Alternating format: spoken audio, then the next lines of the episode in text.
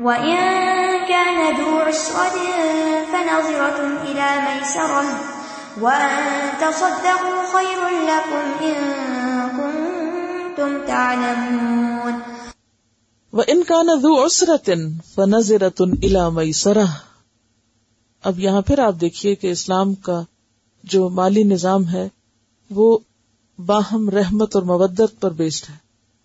ایک دوسرے کے ساتھ ہمدردی ہو، خیرخواہی ہو، محبت ہو، اور اگر کوئی شخص مجبوری میں قرض لیتا ہے اور واپس نہیں کر سکتا، تو تم اس کو مہلت دیتے چلے جاؤ۔ اس کے سود میں اضافہ نہیں پرسنٹیج بڑھاؤ نہیں، بلکہ معاف کرو۔ اب اس میں تین چیزیں ہوں گی۔ پہلی چیز، کہ اگر کوئی قرض لیتا ہے، تو خوشی سے قرض دو۔ دوسری چیز، اگر وقت پر نہیں لوٹاتا تو مہلت دو۔ تیسری چیز، اگر وہ بالکل بھی دینے کے قابل نہیں تو صدقہ کر دو۔ واپس ہی نہ لو۔ وہ ان تصدق خیر القم ان کن تم تالمون اگر تم صدقہ کر دو گے تو وہ تمہارے لیے بہتر ہے، اگر تم جانتے ہو۔ حدیث میں آتا ہے کہ جس کسی مسلمان کے قرض کی ادائیگی کا وقت آ جائے اور وہ قرض دار کو مہلت دے دے، تو ہر دن کے عوض اس کو صدقے کا ثواب ہوگا۔ مثلاً اگر آپ نے چھ مہینے کی مدت کے لیے کسی کو قرض دیا تھا، جب وہ واپس ملنے کا وقت آیا تو وہ شخص پریشان تھا اور آپ نے کہا اچھا ایک مہینہ اور لے لو۔ اب وہ مہینہ جو اس نے مہلت کا دیا، تو یہ جو مئی سرا کا لفظ ہے نا فنزرا تو نیلا مئی سرا اس کا اجر و ثواب کتنا ہے؟ کہ اگلے پورے ایک مہینے تک ہر روز اس قرض کے برابر صدقے کا ثواب اس کو ملنا شروع ہو جائے گا۔ آپ صلی اللہ علیہ وسلم نے فرمایا، جو تنگ دست کو سہولت دے گا، اللہ تعالیٰ دنیا اور آخرت میں اس کو سہولت دے گا، اس کے کام آسان کر دے گا۔ یہ مسلم کی حدیث تھی۔ اور اسی طرح آپ نے وہ حدیث بھی پڑھی ہوگی کہ ایک شخص پچھلی اقوام میں سے قرض کا لین دین کیا کرتا تھا اور وہ جو اپنے غلام تھے، جو اس کے آگے کارندے تھے، ورکر تھے، ان سے کہتا تھا کہ دیکھو، اگر کوئی شخص مجبور ہو تو تم اس کو مہلت دے دینا اور اگر کوئی نہ دے سکے تو معاف کر دینا۔ تو جو اللہ تعالیٰ نے جان لینے والے فرشتے اس کے پاس بھیجے، تو اس وقت ان کو کیا حکم دیا؟ تم اس شخص کے ساتھ آسانی کا معاملہ کرو، میں نے بھی اس کو معاف کر دیا، کیونکہ یہ لوگوں کو قرض معاف کر دیتا تھا۔ یہ لوگوں کے لیے سہولت پیدا کرتا تھا۔ تو بات یہ ہے کہ جو شخص دوسروں کے لیے سہولت پیدا کرتا ہے، وہ اللہ کی خاص رحمت کا مستحق ہوتا ہے۔ یہاں تک کہا گیا کہ اگر انسان کسی کو قرض دے، تو اس کو، اس سے کسی بھی قسم کا شکریہ یا کسی بھی قسم کا احسان نہ لے۔ حتیٰ کہ یہاں تک آتا ہے کہ جب کوئی کسی کو قرض دے تو پھر قرض لینے والے سے ہدیہ بھی قبول نہ کرے کہ کہیں وہ بھی ربا میں نہ آ جائے۔ امام ابو حنیفہ کے بارے میں آتا ہے کہ وہ جس شخص کو قرض دیتے اس کی دیوار کے سائے میں بھی نہ بیٹھتے۔ یعنی کسی قسم کا کوئی فائدہ ان سے نہ اٹھاتے تھے۔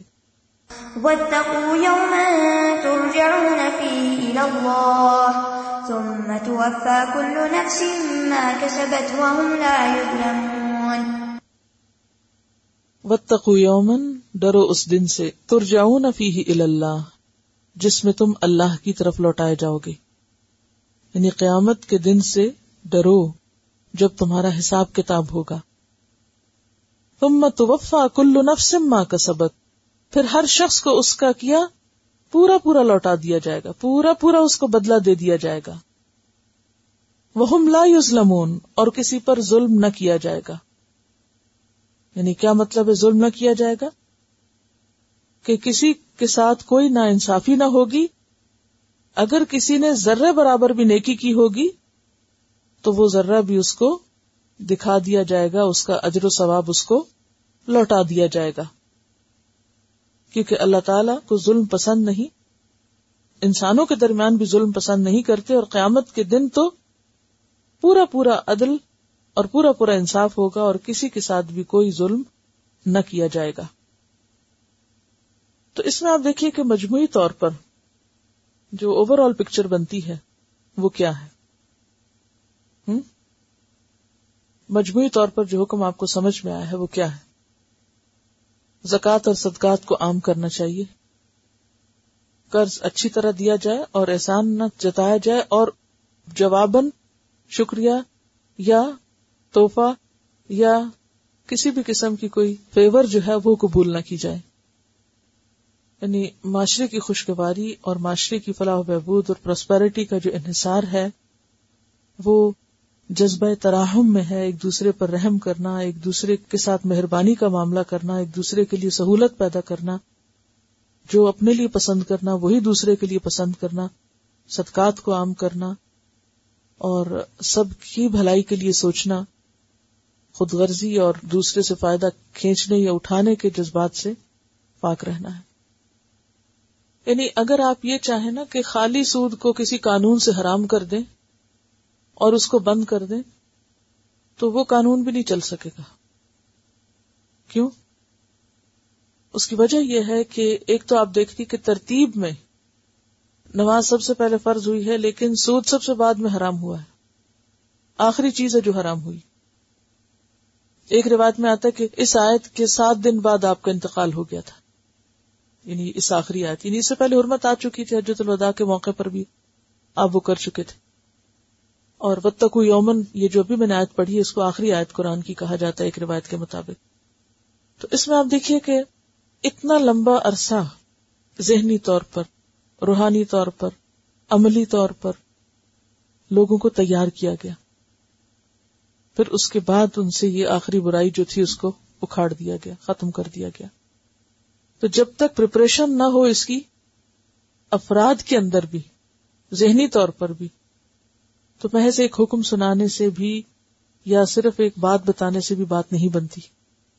آج کتنے ہی مسلمان ہیں جو سمجھتے ہیں کہ یہ حرام ہے، لیکن اس کے باوجود بھی اس میں مبتلا ہے اس کی بنیادی وجہ کیا ہے؟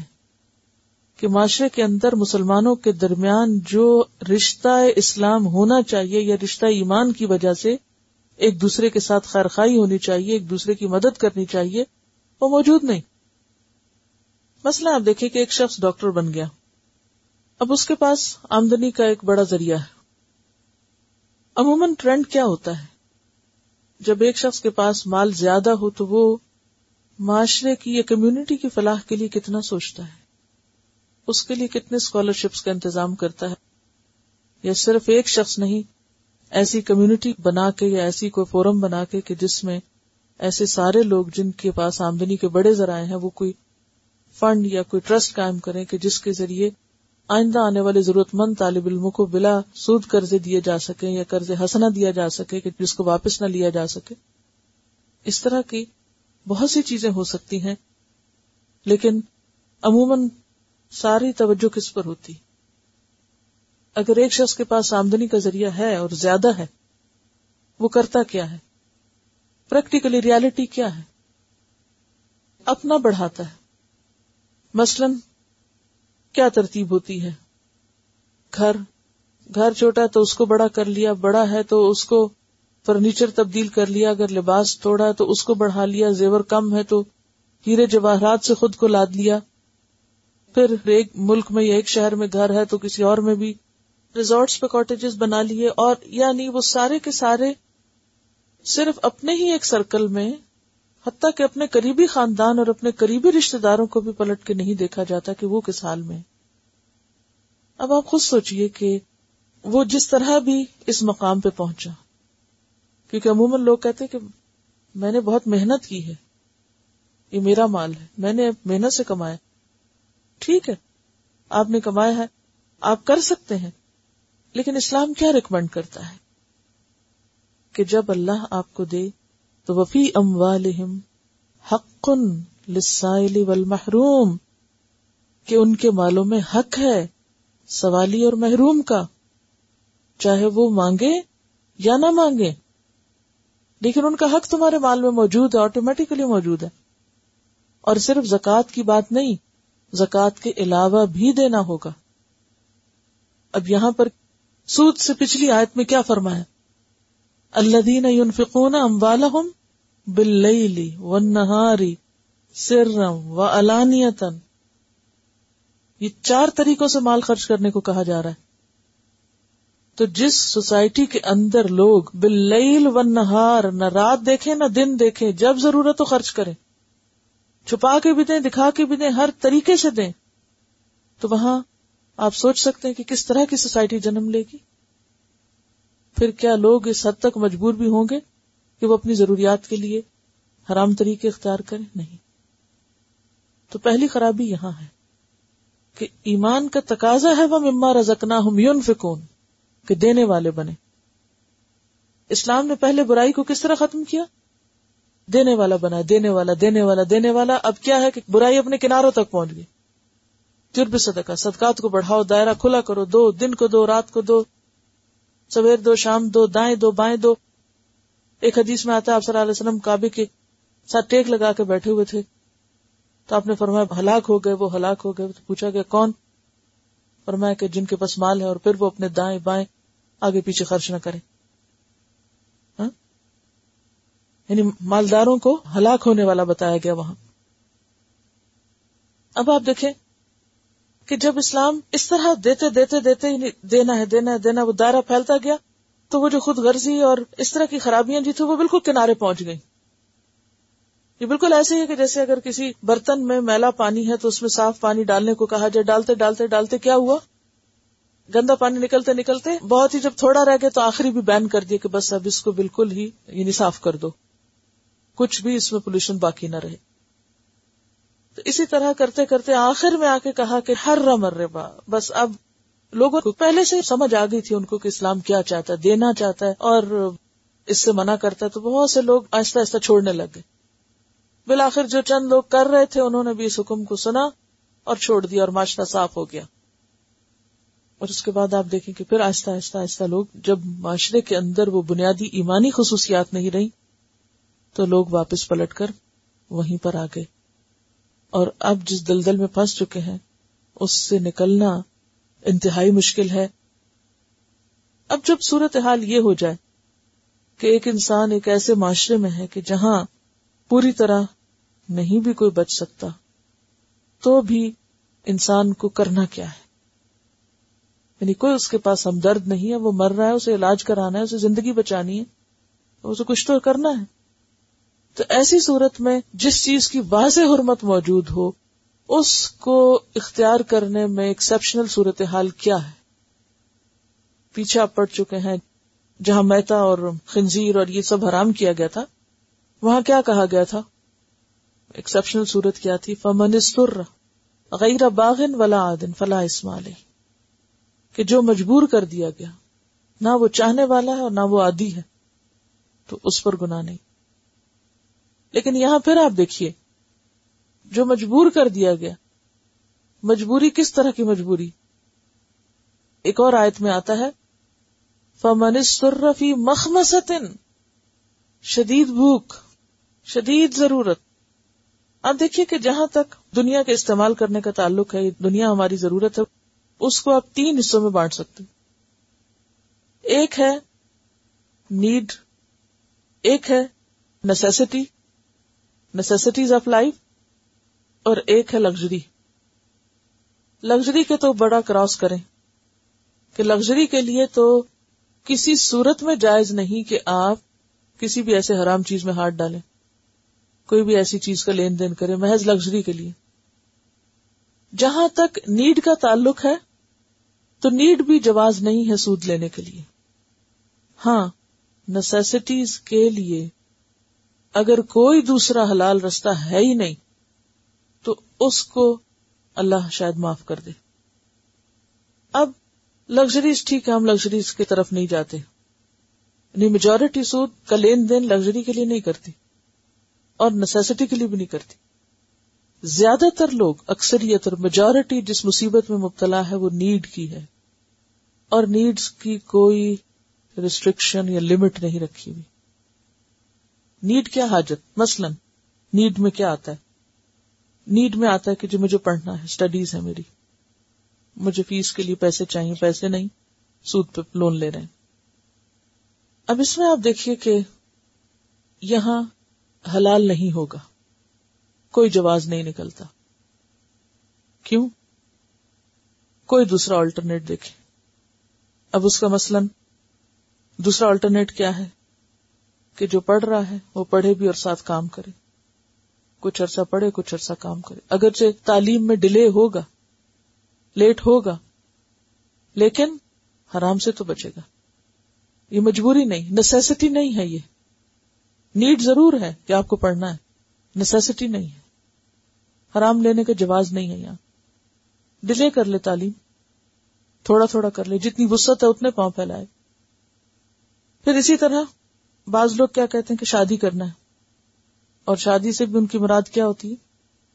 محض نکاح کرنا نہیں، بلکہ اس میں بھی عموماً دکھاوا، اسراف یا غیر ضروری اخراجات یا بعض اوقات کچھ ضروری بھی، لیکن اس کو بھی نیسیسٹی نہیں کہا جا سکتا۔ نیڈ کہا جا سکتا نیسیسٹی نہیں وہ بھی۔ آپ نہ بھی کریں تو شادی ہو سکتی ہے۔ خود ہی اس کو نیڈ بنا لیا۔ اب حضرت عبد الرحمان بن اوف نے جب شادی کی تھی اور ان کے کپڑوں پہ رنگ دیکھا، آپ نے تو فرمایا عبد الرحمان تم نے شادی کی؟ تو کہا جی ہاں تو آپ نے فرمایا کہ تم نے مہر کتنا دیا تو بتایا کہ گٹلی برابر سونا دیا پھر آپ نے کہا، ولیمہ کیا یعنی ولیمہ کرنا۔ اولم ولو بشاتن، خواہ ایک بکری ذبح کرو، لیکن ولیمہ ضرور کرنا۔ آپ صلی اللہ علیہ وسلم کو بھی نہیں بلایا شادی پہ۔ جن کے پیچھے روز پانچ دفعہ دن میں نماز پڑھتے ہیں، ان کو بھی شادی پہ نہیں انوائٹ کیا۔ تو بہت سارا ہجوم کٹھا کیے بغیر بھی شادی ہو سکتی۔ شادی پر بہت سارے لوگوں کو جمع کر کے بڑی پارٹی کا اہتمام کرنا کوئی نیڈ نہیں ہے جس پر سود لیا جائے، یا سودی قرضے پر ایسا کام کیا جائے۔ پھر اسی طرح بعض اوقات یہ کہ گاڑی ہے، پرانی مل رہی ہے، اتنے تو پیسے ہیں، لیکن نئی لینی ہے، کیونکہ مجھے فلاں گاڑی کا بہت شوق ہے۔ شوق کوئی نیڈ نہیں ہے کہ آپ اس پہ سود کا لین دین کریں۔ آپ چھوٹی گاڑی لے لیں۔ اب آپ کیا کہتے نہیں، وہ پرانی ہے، اس کا اے سی بہت اچھا نہیں، اس کا فلاں بہت اچھا نہیں۔ بھی کام تو چل سکتا ہے نا۔ اس حرام سے تو بچو۔ چھوٹی چیز لے لو، معمولی لے لو، نہیں دنیاوی شان و شوکت دکھاؤ۔ لیکن حرام سے تو بچو، کتنی بڑی برائی ہے کہ جس کو ہم اپنے خود ساختہ نیڈز بنا کے ان چیزوں کی طرف چلتے رہتے ہیں۔ پھر اسی طرح گھر، بڑا نہیں، چھوٹا لے لو۔ رینٹ پہ رہ لو۔ عموماً وہ شیطان اشیتان حکم الفقر۔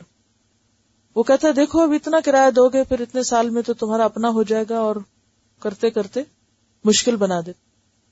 بھائی ٹھیک ہے، آج اگر نہیں، کل ہو سکتا، بچے کمانے لگ جائیں، اللہ تعالیٰ ان کو دے دے۔ ہمیں اپنا نہیں پتا کتنے دن دنیا میں رہنا ہے۔ کیوں سود لیتے دیتے دنیا سے رخصت ہوتے ہو؟ بچوں کے لیے بنا کے چھوڑ گئے، آپ کو کیا دیں گے بچے؟ بچوں کو اللہ نے اپنے ہاتھ پاؤں دیے۔ اپنے لیے خود کچھ کر لیں گے، تم کیوں حرام میں انوالو ہو کے مرتے ہو؟ ہاں؟ پھر اسی طرح آپ دیکھیں کہ آہستہ آہستہ تو لوگوں کو اس کی حرمت کا، چونکہ احساس نہیں، تو پھر لوگوں نے مسجدوں کے لیے زمین اور مسجدوں کی تعمیر اور بعض اوقات اسلامی مدارس، وہ بھی نیڈ بن گئے کہ جی ہماری کمیونٹی کے پاس مسجد نہیں ہے، لہٰذا آپ سود پہ لے لو زمین۔ سود پہ لے لو آپ، بنا لو اس کی تعمیر کر لو، اس کو بھی نیٹ بنا لیا۔ تو بات یہ ہے کہ اس کا بھی آلٹرنیٹ ہو سکتا ہے۔ اور پھر چونکہ اسلام کیا کہتا ہے؟ آپ تعلیم کا کام شروع تو کرو۔ جب صدقات کی طرف لوگوں کو خود قرآن اور سنت آمادہ کرے گی، تو سود پر قرضے لینے کی ضرورت نہیں پیش آئے گی۔ لوگ خود ہی اس کو تعمیر کر لیں گے۔ تم چھوٹا بنا لو، اگر بڑا نہیں ہے تو چھوٹے سے شروع کر لو۔ پھر اسی طرح آپ دیکھیں، بعض اوقات ایسا ہوتا ہے کہ لوگ ایجوکیشن پہ لیتے ہیں، پھر اس کے بعد کہتے ہیں کہ اب ہمیں بزنس شروع کرنا ہے، پھر بزنس پہ لینا شروع کر دیتے پھر کہتے ہیں ہمیں ہاسپٹل بنانا ہے، اس پر چاہیے۔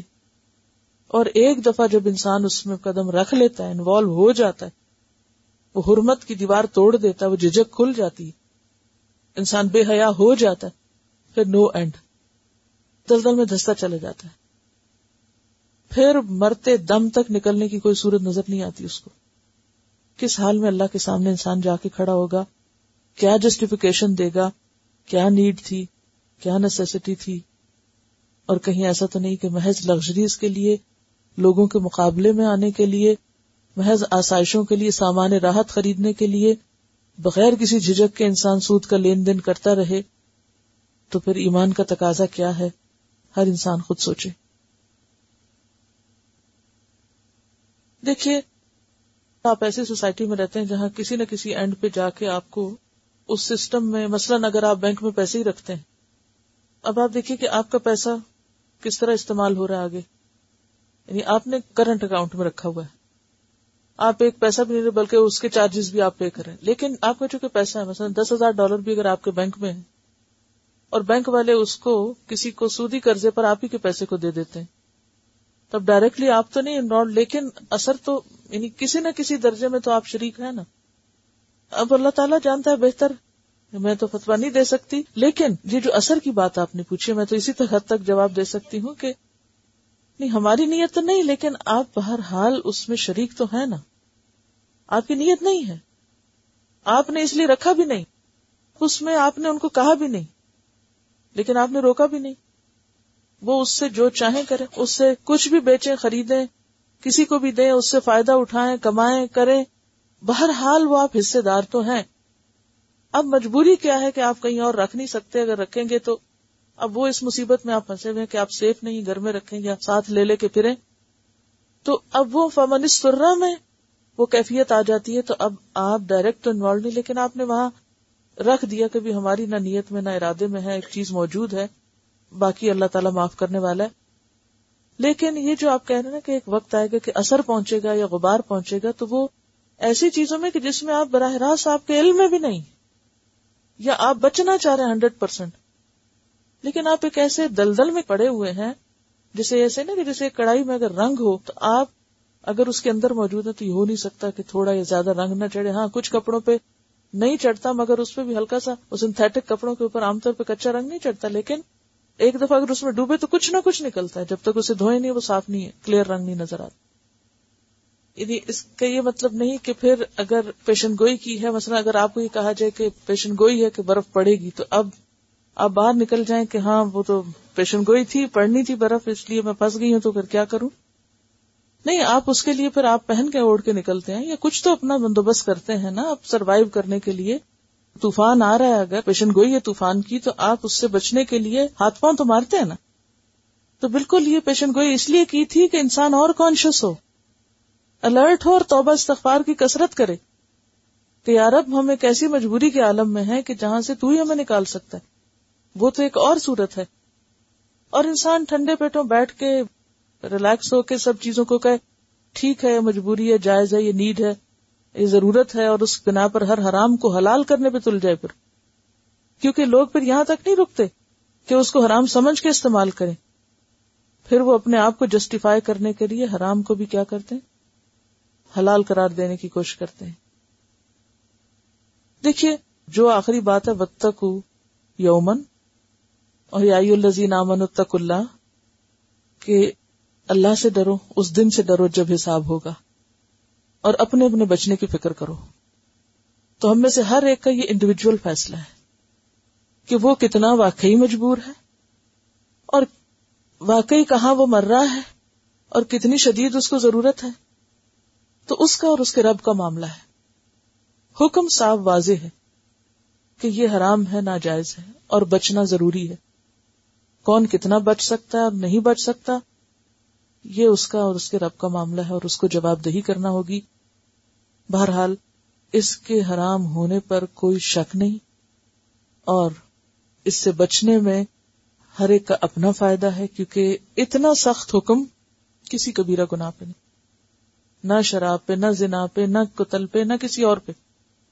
کسی کے بارے میں اتنے سخت الفاظ نہیں جتنے اس حکم کے اوپر اور اس کو معمولی نہیں سمجھنا چاہیے۔ جتنا حد تلوسا بچ سکیں، یہ آگ ہے۔ اس آگ سے جتنا دور بھاگ سکیں، اتنا ہی بہتر ہے۔ اور سب سے بڑی بات یہ کہ ہر رما اس نے حرام کیا ہے نا۔ جتنی بھی آپ لاجک لے آئیں جواب میں، جب اس نے کر دیا تو شروع میں جیسے میں نے ارض کیا تھا کہ احکم الحاکمین وہ ہے اور ومن احسن من اللہ حکمن، اللہ سے بڑھ کر فیصلہ کس کا ہو سکتا ہے؟ اور اللہ کے فیصلوں کو قبول کرنا ہی ایمان ہے۔